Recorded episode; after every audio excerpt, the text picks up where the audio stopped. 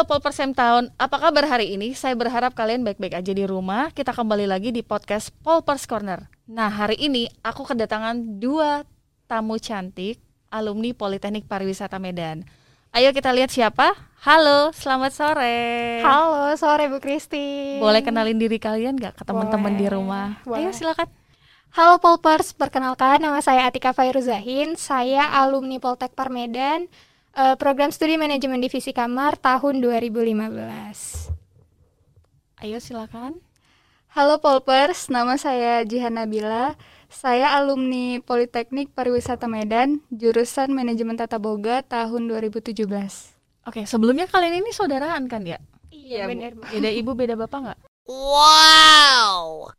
Oh enggak. Jadi teman-teman sekalian yang di rumah, eh, mereka berdua adalah saudara, kakak adik dan kebetulan dua-duanya kuliah di Politeknik Pariwisata Medan dengan jurusan yang berbeda. Nah, kenapa mereka hadir hari ini di sini? Nah, saya saya pengen bertanya banyak kepada mereka tentang wirausaha yang mereka jalanin. Tapi sebelumnya kita mau ngobrol-ngobrol santai dulu. Boleh ya Jihan ya? Boleh, ya Tika? Boleh, Bu. Nah, jadi sebelumnya nih, aku penasaran kan, kalian kan Mm. dari dua prodi yang berbeda gitu kan. Iya. Awalnya memang udah sepakat mau kuliah di sini. Iya. Kan Tika duluan gitu kan. Tika masuk dulu gitu kan. Terus eh janjian di sini aja gitu kan. atau atau memang dari awal tuh udah pengen di sini gitu loh. Kalau Tika sendiri sebenarnya mau masuk ke Poltek Parmedan ini dari kelas 2 SMA sebenarnya, Bu. Oh, berarti sudah tertanam sebelumnya ya. Oke. Kenapa gitu? Boleh tahu gak sih? Jadi dulu tuh pengen punya cita-cita jadi professional chef, masuk ke Master Chef Indonesia gitu. Tata boga berarti ya? Iya. Nah, jadi tuh pengen eh, cari-cari program studi manajemen tata boga di Medan. Awalnya ketemu di salah satu universitas. Oke. Ya, itu di Unimed ya? Iya, betul Oh, di iya, Unimed. Karena USU ada, tapi kayaknya dia cuma D3 pariwisata kan ya. Ah, benar. Nah, jadi kalau di situ kan pendidikan. Mm-mm. Nah, Tika kepikirannya kalau pendidikan itu kan lebih ke guru endingnya Guru, iya, nanti. Nah, kayaknya Tika nggak bisa tuh kalau misalkan jadi guru. Pengennya memang terjun di dunia kuliner, pengen jadi eh, chef lah gitu. Berarti Eh. emang ke vokasinya gitu. Nah, ya. benar maksudnya gitu. Tapi kenapa bisa ke MDK gitu? Nah, jadi sebenarnya kebetulan waktu itu kan eh, kalau mau kita daftar tuh ada dua pilihan. Mm. M, eh, pilihan satu dan dua. Sebenarnya awalnya Tika pilihnya MTB dan pastry. Tapi eh, karena satu dan lain hal lulusnya itu di MDK. Gitu. Tapi waktu itu kamu lapang dada gak sih nerimanya MDK ya udah atau kamu di rumah nangis-nangis kan? awalnya masih kayak aduh ini program studi apa ya, tapi eh, u- karena udah pengen kuliah di Poltekpar ini dari kelas 2 SMA dan mengorbankan SNMPTN waktu itu Lulus juga tapi waktu itu ya, SMP. eh enggak sengaja nggak dilulusin maksudnya Seriusan? sengaja ada iya persyaratannya yang Amazing. emang nggak mau pokoknya jangan sampai lulus gitu karena pengen eh, kuliah di sini gitu tapi mikir lagi kalau misalkan karena udah lulus nanti nggak diambil harus nunggu satu tahun lagi kan nggak Iya, mungkin jadi gap year. Ah, jadi nganggur kan ngapain ya udahlah jalan aja Masuk Let it aja ke flow. MDK.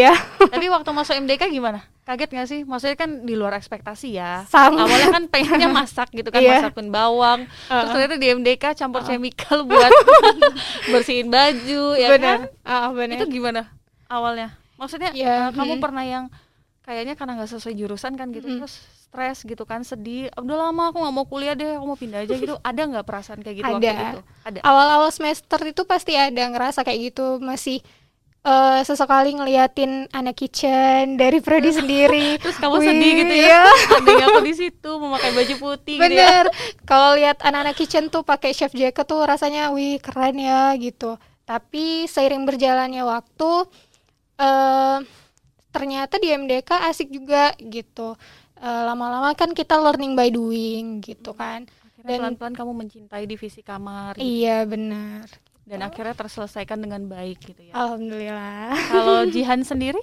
gimana? Maksudnya kamu masuk ke Poltek Parmedan ini dipaksa Katika nggak sih sebenarnya waktu itu? Enggak kamu sih, tuh Bu. wajib gitu enggak? enggak. karena karena dia MTB-nya nggak kecapai terus adik gue nih, adik gue nih harus masuk gitu. Ada nggak waktu itu? Enggak ya? Enggak sih, Bu.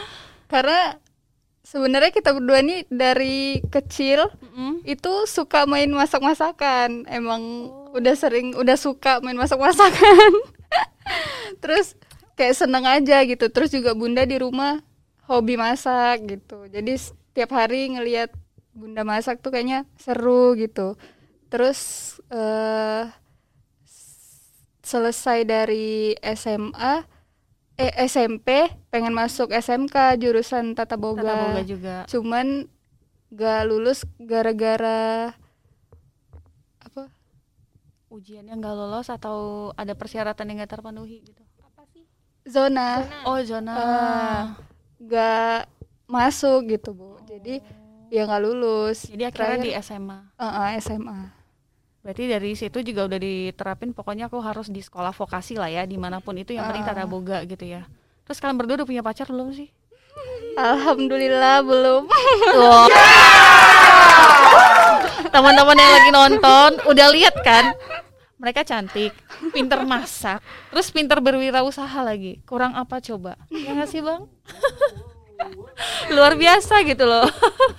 Jadi hari ini boleh lah ya kita promo dikit ya kan? Iya, ini benar-benar perempuan idaman gitu loh. Mau di mana lagi cari yang kayak gini hari ini gitu loh. Oke, kita mau ngobrol kok jadi promosi ya maaf ya. apa-apa bu Oke next, jadi sekarang Ah. kegiatan kalian apa? nah kalau kegiatan sekarang kita lagi ngejalanin bisnis yang lagi kita bangun sih bu Berdua Gitu, gitu. berdua Eh tapi sebelum aku ngomongin bisnisnya kan, aku pengen tahu nih, kalian setelah lulus dari Poltek Parmedan, Hmm. pada kerja dulu nggak? Kan kadang-kadang ya, kalau misalnya anak mahasiswa baru kita wawancara kan, jadi kamu selesai lulus tuh mau ngapain? Oh, saya mau kerja dulu nih bu di sini, di sini, di sini. Terus nanti saya kumpulin modal baru usaha. Nah kalau Iya. kalian kan tadi menjalankan bisnis. Iya. Jadi aku pengen tanya, kalian kemarin sempat kerja atau belum gitu? kalau kerja itu Tika yang sempat Kalau eh, Jihannya beberapa enggak? bulan Jihan enggak Oke, Tika Kalau- kemarin kerjanya di mana? Kalau Tika kemarin sempat kerja di salah satu travel. Kebetulan bu. Bagian? Di bagian frontliner. Oh frontliner. iya. Kan lumayan sejalur juga kan sama program studi Tika Ya, gitu. Tapi walaupun sebenarnya kadang-kadang orang mikir, ih itu kan jurusan usaha perjalanan gitu Iya. kan. Tapi apa ya maksud aku memang Tika dan Jihan ini pintar bawa diri teman-teman. Jadi dia mau kerja di mana pun dia bisa gitu. Jadi kalian harus ngikutin itu. Ya nggak sih Iya Jihan? benar. Jadi eh kita mau di mana pun eh, jurusan kita, program studi kita di sini itu kita benar-benar ditempa untuk multitasking. Kita harus benar-benar bisa menempatkan diri di mana pun. Jadi ketika kita lulus nanti, kita benar-benar siap eh, ada di pekerjaan mana pun dan di dunia industri mana pun. Berarti gitu. kalian ditempa dengan keras ya. lumayan keras. lumayan keras teman-teman tapi bukan keras yang dipukulin gitu enggak ya Enggak. di sini tuh cuma dilatih mental Iya, sama mental. niatnya mau nggak mau kamu tetap harus mau gitu kan Iya ya benar. oke kita masuk ke bisnis kalian ceritain dong siapa nih yang mau cerita Jihan atau Tika bebas Tika aja. siap. jadi bisnisnya ini apa Tik Nah, jadi bisnis yang kita jalanin ini adalah brownies, Bu. Nah, eh, brownies ini kita mulai dari tahun 2018. 2018 Iya. kita lulusnya tadi 2000 Tika lulusnya 2018. 2018, Nah, jadi oke. kebetulan ini tuh dimulai ketika Tika semester akhir. Oke luar biasa. Udah mempersiapkan diri guys sebelum lulus, jadi nggak nganggur. Iya kan? Iya bener. Jadi di saat-saat orang lagi mempersiapkan sidang, tugas akhir segala macam, Tika sosokan membagi waktu. Tapi luar biasa terus. ya udah jadi ya awalnya kepikiran aja mungkin karena suk dari SMA tuh memang udah sering jualan gitu bu maksudnya dari SMA tuh kita udah jualan cupcake ke sekolah gitu Eh, jadi kayak kepikiran pengen jualan ya tapi apa gitu? Pengen sesuatu yang baru ap- apa ya yang belum gitu? Jadi eh ya udah. Pikiran browniesnya gimana? kepikiran browniesnya. Nah Heeh. kepikirannya awalnya dari bunda bunda kita jadi bunda kita tuh sering buat ini Mm. tapi kita tuh awalnya nggak tahu nggak ikut ke dapur Oke, ini taunya makan doang ceritanya. awalnya nggak nggak ikut ke dapur tapi Oke. kok ini beda nggak dari biasanya karena bertekstur gitu kan Eh, waktu ditanya ternyata ini dari ketan hitam, brownies ketan hitam. Oke, brownies Gitu. ketan hitam. Nah, iya dari situ. Tapi setelahnya kita recook lagi. Kita cari eh, kita buat resepnya yang benar-benar eh, layak untuk dijual seperti itu. Hmm. Terus inspirasi recooknya itu dari mana, Tik? eh sendiri aja sih Bu, otodidak aja maksudnya. Berarti eksperimen aja. Eksperimen Ini sendiri. Ini, Iya, benar. gitu. Luar biasa. Jadi kalau sampai hari ini udah ada berapa produk, Tik? Kalau depan ini ya? produknya iya.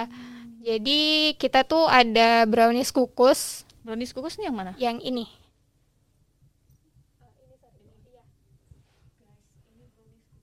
Nah, Iya, itu pakai topping choco crunchy. Jadi kita ada brownies kukus, ada brownies panggang.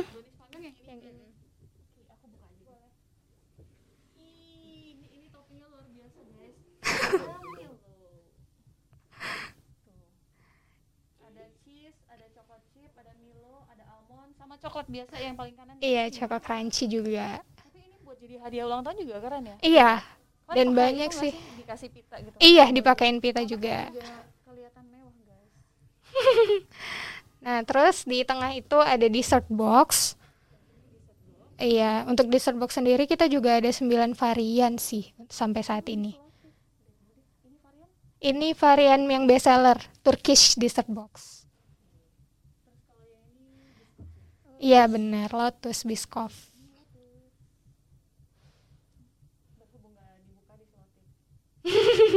Ini kan kemarin lagi viral ya. Harusnya Iya, yang selotip kue itu dikasih tanda gitu. Di Iya. mana gitu kan. Kalau ini harus kan disuruh buka juga aku males banget. Terus yang putih-putih Sama ini ada brownies chips atau keripik brownies. kemarin aku cek-cek IG-nya dulu. Iya benar.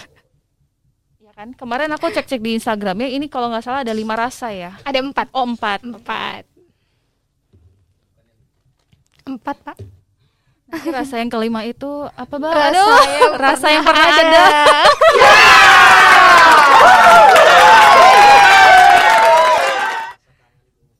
Aduh. Jadi Tika ini punya fans sejati di sini teman-teman gitu. kan tadi kita udah sebut ya eh, Tika sama Jihan ini memang sangat menginspirasi. Jadi ya pasti banyak lah fansnya gitu kan. Oke next. Balik lagi serius nih. Boleh. nah awalnya kan tadi dari resepnya bunda. Mm-mm. nah terus awal mulanya kalian memulai itu jualannya kayak apa gitu loh? Nah. kan tadi udah recook dulu. Iya, nah udah soal rasa udah oke. Mhm. kan masuk nih kita jualan. Mm-mm. awalnya itu kayak gimana Awalnya itu karena kan sekarang itu udah mulai eh, dipermudahkan untuk marketing bisa dari digital marketing, Pakai dari Instagram. sosial Iya benar. Jadi kita awalnya itu pakai Instagram gitu, Bu. oke terus Nah, dari Instagram kita juga eh, promosi ke teman-teman. Itu kan yang paling gampang kan Iya, kalau ke temen dulu teman-teman. kan. Ha-ha, Hmm. Jadi awalnya bawa ke kampus gitu kan. Bawa ke kampus kasih eh, sampel ke teman-teman dan mereka suka gitu. Akhirnya ya udah besok-besok mereka jadi order gitu. tapi mereka bayar kan bayar. soalnya kadang-kadang temen kan suka yang bayar. besok bawain dong gitu kan Iya Soalnya ada. aku juga punya temen bikin kue gitu kan Uh-uh. kalau lagi bokeh ya udah bawain dong gitu ada tetap ada yang kayak gitu tapi eh, alhamdulillah teman-teman kita tuh benar-benar support, Support. sih usaha kita gitu bu berarti Jihan kemarin juga kayak gitu ya jualan dulu di kampus tawarin teman-teman juga gitu ya iya sama bu berarti kalau sampai sekarang nih aku boleh tahu nggak kira-kira kalian sendiri udah profit belum dari jualan kan udah agak lama ya 2018 mulainya terus sekarang udah 2021 kan Iya. Udah boleh tahu nggak sih ini kan memang industri rumah tangga Iya, benar. Eh, maksud aku kalian sendiri yang jualan Iya, kalian sendiri yang ha. produksi gitu benar kan ha. boleh tahu nggak sih omsetnya udah berapa gitu kalau omset lebih kurang aja sih lebih kurangnya ya Hmm. lebih kurangnya sih per bulan itu 5 sampai 8 juta Oke guys, 5 sampai 8 juta sebulan. Luar biasa. Itu kayak gaji aku sebulan belum dipotong sih. Kalau udah dipotong juga nggak nyampe segitu.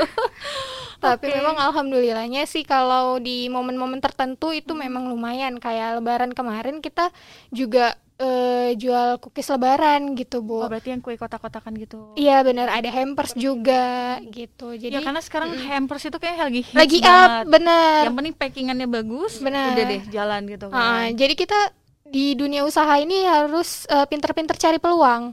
Jadi kita nggak cuman stuck di situ aja, kita nggak cuma flat di situ aja. Berarti intinya harus cari peluang dan kreatif ya. Iya benar. Tambahin pita dikit gitu kan. ah. Bikin kotaknya harus kayak gitu tuh bagus loh itu. Kelihatannya Iya. mewah gitu kan. Hmm. Tinggal dikasih pita. Kan tadi kamu pakai pita juga Pakai ya. pita, Jadi iya. buka teman-teman tuh ada pitanya tadi warna kuning. Iya. Itu luar biasa bagus. Oke. Nextnya tantangan yang kalian hadapin selama kalian memulai usaha ini dari nol apa? Kalau tantangan, Tantangan sih terbesarnya itu apa sih? lebih ke diri sendiri sebenarnya, Bu. Kayak mana tuh ceritanya? Eh gimana ya? Kalau misalkan kita ngejalanin usaha ini, kita cuman jalan di tempat aja. Kita nggak mau cari eh, ide-ide baru, kita nggak kreatif, kita nggak inovatif. Ya pasti orang-orang juga bakalan eh, lama-lama juga bosan gitu. Oh, produknya itu itu aja gitu Nah, ya. benar. Misalnya kok toppingnya cuma coklat-coklat doang gitu Iya, ya. makanya kita juga eh, pakai brownies ketan hitam sebagai ciri khasnya kita. Jadi orang tuh ada rasa penasarannya gitu. Kita tuh eh, ada yang ada perbedaan dari yang lain gitu. Gitu. Kalau misalkan kayak brownies kan udah, Udah banyak, biasa, iya. nah udah biasa gitu kan. Brownies kukus ada nama yang besar. Brownies panggang mungkin udah banyak di mana pun di bakery atau di mana. Hmm, Jadi kita harus berinovasi, cari yang baru, sesuatu yang baru, jadi orang tertarik gitu. Oh, gimana rasanya ya gitu. Tapi benar sih kemarin juga kan pas aku ngobrol sama Pak Denny kan, Mhm. aku mau ngajakin Tika gitu kan. Mhm. Emang Tika jualan apa? Aku ngomongin dengan ah. brownies. Terus aku bilang, brownies bukannya brownies sudah banyak gitu kan. Ah. Terus Bang Denny bilang, beda. Ini browniesnya pakai ketan hitam. Ah. Boleh juga nih aku bilang gitu. Terus pada akhirnya aku nanya juga kan, boleh kita coba nggak nanti? Boleh dong katanya. gitu kan. Ternyata ini yang ini tadi ya. Iya, itu yang kukus. Oke, ini yang kukus itu yang dan ketan pertama hitam. kali. Iya, ketan hitam. Oke, habis ini kita coba ya. Boleh, silakan, Bu. Terus tantangan yang lain yang kalian hadapi ada nggak sih selain misalnya struggle dari diri sendiri gitu Mhm. ya, kurang kreatif atau apa gitu? Ada nggak sih eh ada masa di mana tuh nggak ada orderan gitu? Pernah Ada, nggak? pernah. Terus itu gimana? Jadi waktu itu sekitar satu tahun atau satu setengah tahun berjalan itu benar-benar sepi karena saat itu memang belum belajar gimana digital marketing, belum belajar gimana eh, berinovasi gitu kan. Kita kayak cuman berbangga diri sendiri aja. Ya udah kita udah punya produk enak, orang pasti suka. Tapi karena kita nggak kreatif ya udah akhirnya nggak ada orderan sama sekali waktu stuck itu ya. stuck waktu itu baru akhirnya evaluasi diri lagi apa ya yang kurang di usaha kita oh ternyata ini kurangnya ini salahnya jadi eh sama itu sih karena kalau misalkan kita eh, bahan stok Mm-mm. ketika misalkan eh, orderannya lumayan menurun kan kita udah punya stok bahan tuh Iya. kan bahan kan ada masa expirednya Iya, jadi kebuang ya. nah gitu jadi harus pinter-pinter lah kita Mengelola bahan Mengelola yang ada, bahan yang menyesuaikan ada. dengan orderan dan segala Iya, macam gitu benar. ya.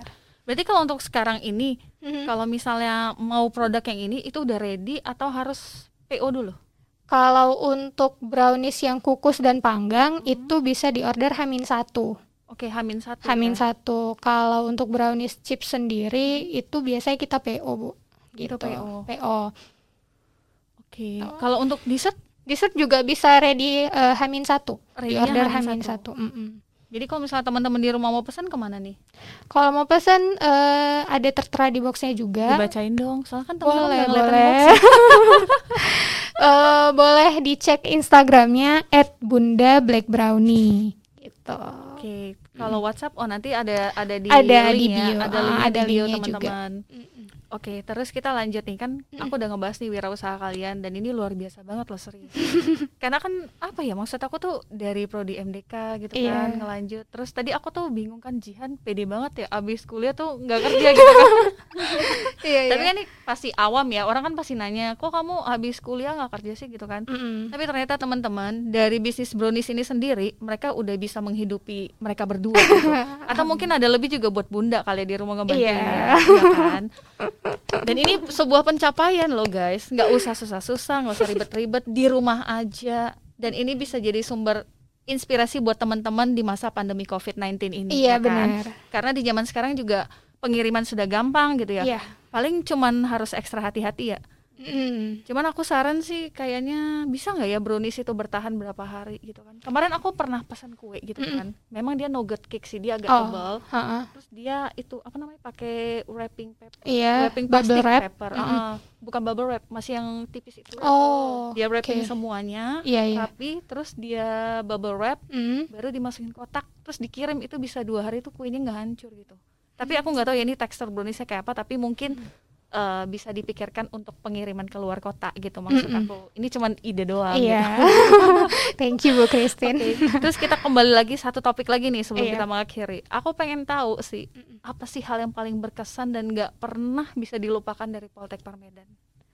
Hal yang paling berkesan, hampir semuanya sebenarnya berkesan sih. Seriusan. Serius. Biasanya kalau aku nanya alumni itu pasti yang paling heboh tuh PSDP gitu. Iya benar PSDP itu paling wah. Karena dulu kan saya juga bukan dari Poltekpar kan, Ah, basicnya saya ah. dari universitas biasa gitu. Masuk pas lihat PSDP tuh ya, hah, giniin gitu kan, diginiin gitu kan. Iya iya. Bukan digimana-manain sih, Iya. cuman dikaget-kagetin gitu Iya. kan. Itu pengalaman kalian gimana nih? Kan pasti beda ya zamannya Beda. Tika sama zaman Jihan. Beda-beda. Atau kalian beda berapa tahun? Dua. Berarti kamu panitianya dia dong? Iya. Ah, seru nih. Seru-seru. Dari mana dulu Tika sama Jihan dulu nih? Iya ini bisa jadi nih dilindungi nih Jihan Enggak enggak. Kayak gitu kok. atau dari Jihan dulu. boleh boleh silakan. Jihan PSDP-nya waktu itu kayak mana Jihan? Masih lumayan menegangkan sih, Bu.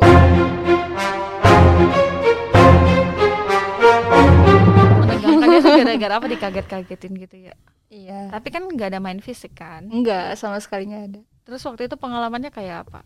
Waktu tahu katikannya panitia, kamu merasa oh Tuhan aku selamat gitu atau Enggak sama sekali enggak sih, Bu. enggak loh Bang Dini. Beneran. Iya, benar. Tapi kan ini dari versi enggak ini versi Jihannya dulu dari rumah kan. Ah, udah aku santai ada Katika gitu. Ternyata enggak. Enggak sih, sama sekali. Jadi enggak. waktu itu gimana Jihan? Coba diceritain. Kakaknya kejam gak sih? Iya. Kakaknya sendiri kejam. Mm, Buset Waktu guys. Kakaknya PSBB, kejam, kakaknya iya. kejam guys. profesional. Oke. Jadi ceritanya waktu itu kayak mana? Eh, emang dari awal tahu kalau Mbak ini eh, panitia kan, Bu. Ya udah kayak ngerasa ya udah gitu nggak ada kepikiran bakal dilindungin atau apa gitu. Karena dari zaman SMA juga kebetulan kita satu SMA sama gitu, Bu. Ada ada eh, basicnya juga. Waktu SMA juga ada kayak di ospek ada gitu. basic pas kibranya juga. Oh, kebetulan. Waktu Jadi- itu di ospek juga. Heeh. Berarti kakaknya udah keras dari SMA. waktu aspek SMA juga nggak ada dilindungi sama sekali gitu ya dia juga profesional kan bu Enggak berarti kakaknya eh, mbaknya udah keras dari SMA. Jadi adanya udah pasrah, Bang. jadi Terus ya waktu itu perasaannya kayak apa, Jihan? Waktu di ospek kaget gak sih? iya Kaget. kaget pasti ya bu Mm. cuman karena dari SMA juga udah tertanam mental paskibra itu jadi nggak terlalu uh, uh, cuman kaget pasti kan uh, lingkungan juga baru Berubah ya. uh.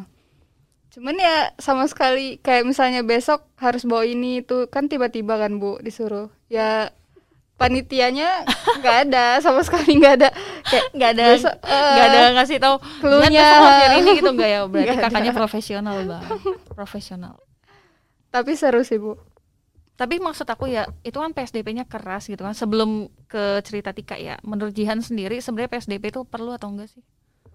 Maksudnya Sangat untuk perlu. dunia pariwisata gitu. Iya. Penting banget ya? Penting bu. Apalagi kalau menghadapi komplain gitu ya. Mm-mm. oh iya nah ngomong-ngomong komplain kalian pernah nggak sih eh waktu ngirim kue nih ada yang komplain misalnya kok ininya nggak enak kok ininya ini biasalah kalau pernah nggak ketemu customer nyinyir gitu maksud aku? Belum sejauh ini belum misalnya kuenya rusak gitu Ada nggak? Pernah nggak? Ini kan Kalau- nyambung-nyambungin ya. Kalau misalkan kayak pengiriman rusak, kayak misalkan eh, chips misalkan. Nah, itu kita sebelum pengiriman kita udah konfirmasi dulu. Kita Ada kemungkinan rusak Oh, karena oke. ini kan dia tipis, rapuh rapuh gitu. Jadi kalaupun dikirim ada kemungkinan rusak gitu. Jadi kalau misalkan mereka setuju, oke kita kirim. Tapi kalau mereka nggak setuju, kita nggak akan kirim. Gitu. Berarti sejauh ini kalian meminimalisir Iya. komplain. Iya benar sih. Oke, jadi ini salah satu trik marketing juga sih. Kita harus meminimalisir komplain. Kalau enggak, jiwa-jiwa PSDP-nya keluar ini. Galak langsung gitu. Oke, back to PSDP. Iya. Tika gimana?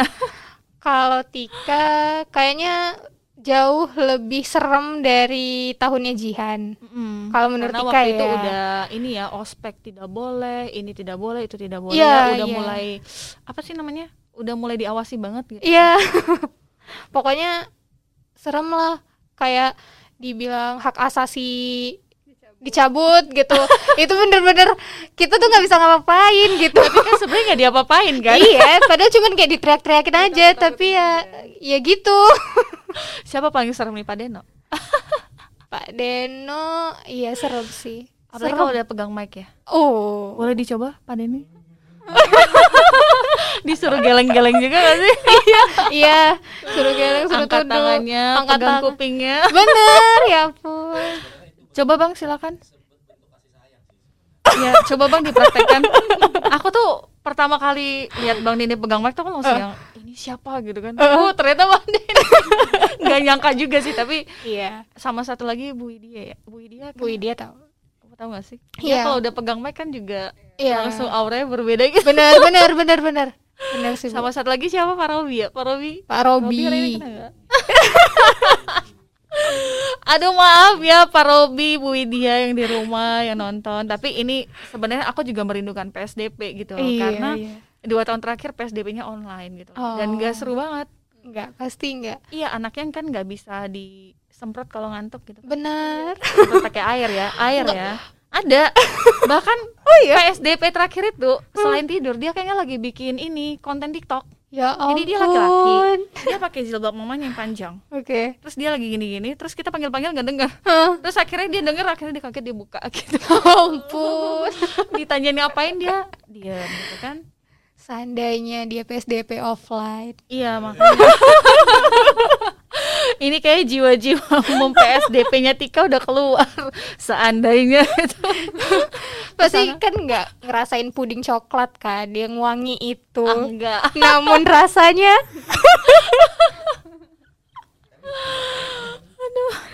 Iya tugas yang paling aneh waktu PSDP itu kalian apa gitu loh? Maksudnya kan Tugas. tugas, itu kan kadang lucu-lucu gitu ya yang nggak bisa dipecahkan gitu ada nggak sih? Tugas yang paling aneh. Apa ya ingat gak Ji?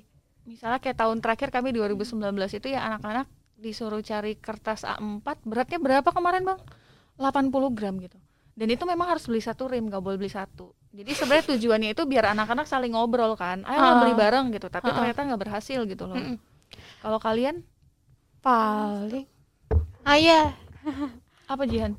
Paling kemarin tuh disuruh misalnya beli coklat nih Bu. Eh, harus di ha- Indomaret terus truknya itu misalnya expirednya tanggal berapa gitu. Harus oh Susu. expired coklatnya bulan sekian tanggal sekian harus gitu. Terus jeruk stroke yang baru eh, eh. gitu kan. terus jeruk apa? Apa ya? Lupa. beli jeruk harus Jeruk. pakai struk Lantai buaya ya, Pak?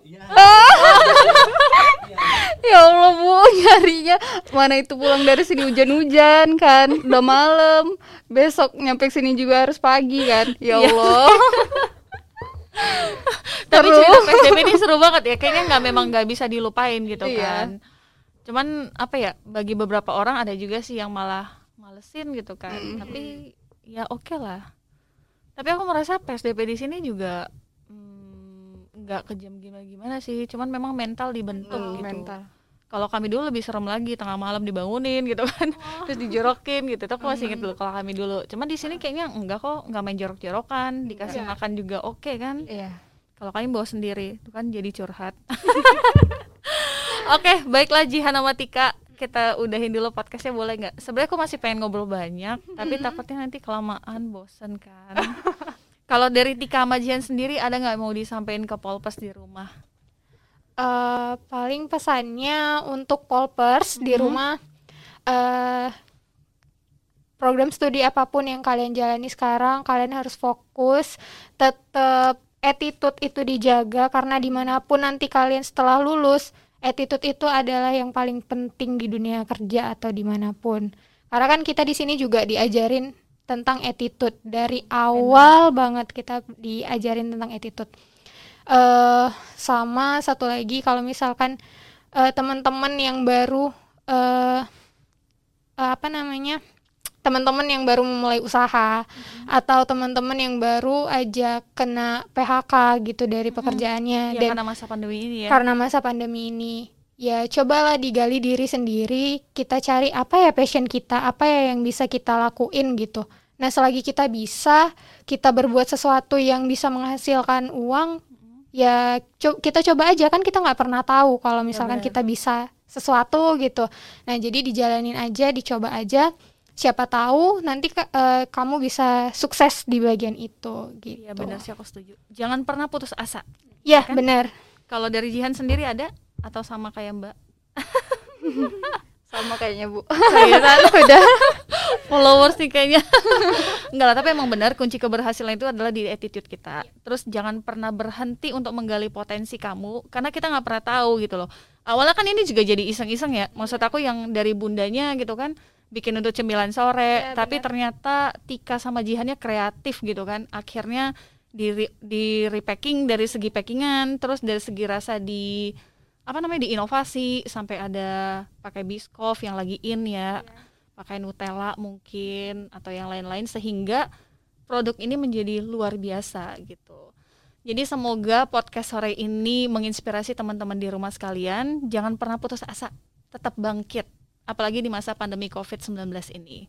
Oke, kita undur diri dulu. Dadah. Terima kasih Jihan, terima kasih Tika. Terima kasih, Kristi.